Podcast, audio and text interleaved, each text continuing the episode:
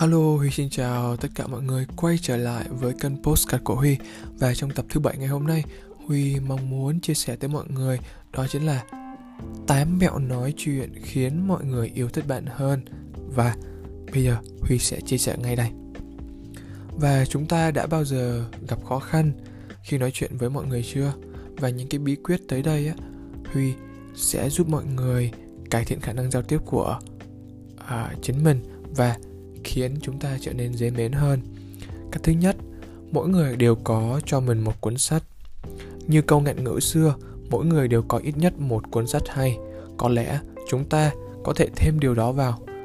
Mọi người đều nghĩ rằng họ có ít nhất một cuốn sách hay trong đó. Dù bằng cách nào, mọi người thích nói về bản thân họ và điều đó được hỗ trợ bởi khoa học. Các nhà khoa học thần kinh đã phát hiện ra rằng việc bộc lộ bản thân mang lại phần thưởng cho các trung tâm khoái cảm của não giống như thức ăn hoặc tiền bạc. Khi có cơ hội, hầu hết mọi người sẽ kể cho bạn nghe một hoặc hai câu chuyện xem liệu bạn có thể tìm ra điều họ muốn nói nhất hay là không. Và để họ nói về điều đó vì bạn sẽ thưởng cho các trung tâm giải trí của họ họ sẽ cảm thấy thích bạn. Điều thứ hai hãy đặt ra nhiều câu hỏi. Câu hỏi rất hay đặc biệt, nếu cá nhân bạn không có gì để nói, một câu hỏi là một cách tuyệt vời để người khác nói về bản thân họ hoặc kể cho bạn một câu chuyện. Các câu hỏi cũng có xu hướng là những lựa chọn thay thế tuyệt vời, không mang tính phán xét cho những câu trả lời kiên quyết. Nếu ai đó nói điều gì đó mà bạn cảm thấy khó chịu thay vì bắt đầu tranh luận, hãy hỏi họ tại sao họ cảm thấy như vậy. Họ có thể sẽ hoan nghênh cơ hội để giải thích và bạn thậm chí có thể học được điều gì đó. Và câu hỏi tại sao rất là quan trọng, đó là cái điều mà huy học được trên giảng đường tại nước đức. Và như trong cuộc sống cũng vậy, câu hỏi tại sao nó mang đến rất là nhiều kinh nghiệm cũng như là bài học. Và điều thứ ba, phản chiếu hành vi. Điều này hoạt động tuyệt vời, nhưng chỉ khi bạn làm điều đó ở một mức độ nhất định quá hạn đó, kết quả là đáng lo ngại và khó chịu. Xây dựng mối quan hệ thật sự là phản ánh và làm cho nó có vẻ như là một sự trùng hợp. Nếu ai đó im lặng và dè dặt, hãy im lặng và dè dặt trở lại. Nếu họ tỏ ra hào hứng và nhiệt tình, hãy bắt chước thái độ của họ. Nếu họ có một mẫu nói nhất định mà bạn có thể nhận ra, hãy sử dụng một mẫu tương tự. Nếu bạn làm tốt công việc với những điểm khác biệt vừa đủ mà bạn vẫn nhìn thấy là xác thực. Họ sẽ tin rằng bạn đơn giản là người có bản lĩnh và có cách à, tính cách tương tự ha. Và điều thứ tư nếu bạn mất tập trung hãy lặp lại từ cuối cùng của họ dưới dạng câu hỏi cũng giống như trong tập uh, trước huy có chia sẻ cách lắng nghe tích cực ha.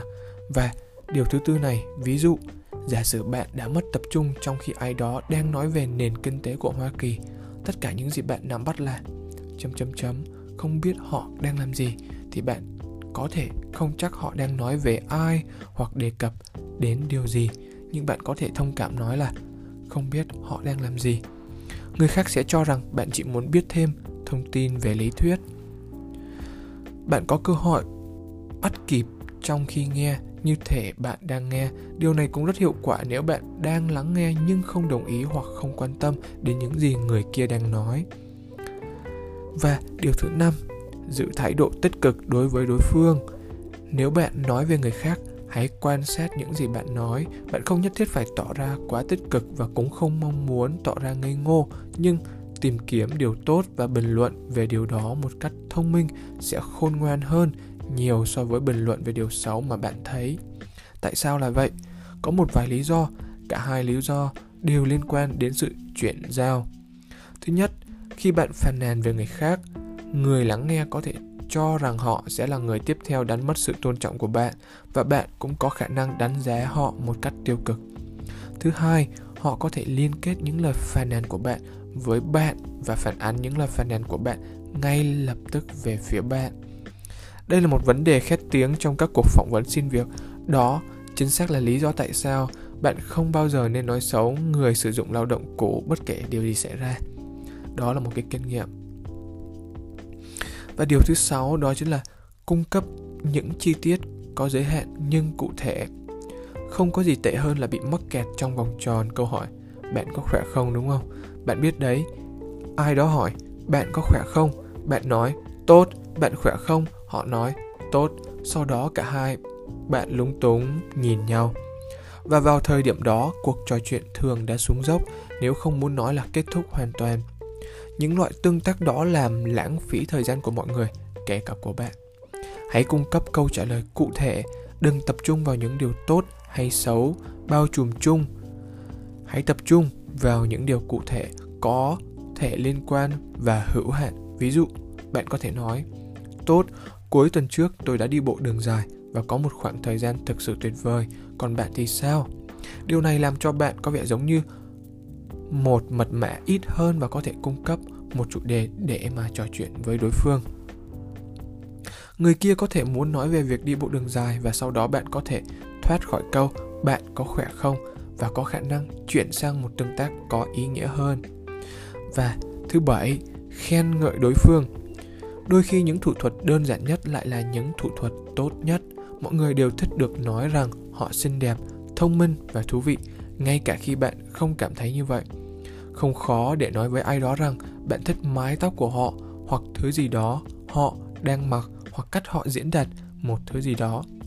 Hầu hết mọi người có thể sử dụng thêm một chút xác thực và nếu bạn đưa nó cho họ, họ sẽ biết ơn vì điều đó. Và cuối cùng, thứ 8, thành thật. Những lời khuyên trên là ý tưởng nếu bạn đang nói chuyện với một nhà tuyển dụng tiềm năng, một đồng nghiệp, chủ nhà, hàng xóm hoặc người khác mà bạn cần phải thích bạn về mặt chiến lược để bạn có thể vượt qua mà không bị căng thẳng hoặc bi kịch. Nhưng còn những người lạ ngẫu nhiên, những người có tiềm năng trở thành bạn bè thì sao? Bạn có thể bị mắc kẹt trong vùng đất ít nói mãi mãi nếu bạn không bao giờ có cơ hội. Tình bạn luôn được xây dựng trên một mức độ sâu sắc hơn.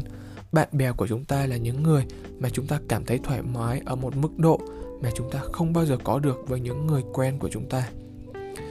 Vì vậy, nếu bạn không cần ai đó thích vẻ ngoài mà bạn thể hiện với thế giới nhưng bạn nghĩ ai đó có thể thích con người thật của bạn hãy chớp lấy cơ hội. Rốt cuộc đây là những tình huống không còn gì để mất. Đưa ra câu trả lời trung thực cho một câu hỏi hoặc hỏi một câu hỏi mà bạn thường tránh nói điều gì đó bất thường mà bạn thường không nói trong môi trường nói chuyện nhỏ bạn có thể ngạc nhiên về kết quả. Và vừa rồi huy vừa chia sẻ 8 bí quyết khiến người khác thích bạn hơn trong giao tiếp. Đây là một kỹ năng rất là quan trọng. Và huy hy vọng à, mọi người lắng nghe và có thể chia sẻ suy nghĩ của mọi người với huy. Hẹn gặp mọi người trong tập tiếp theo. Xin chào.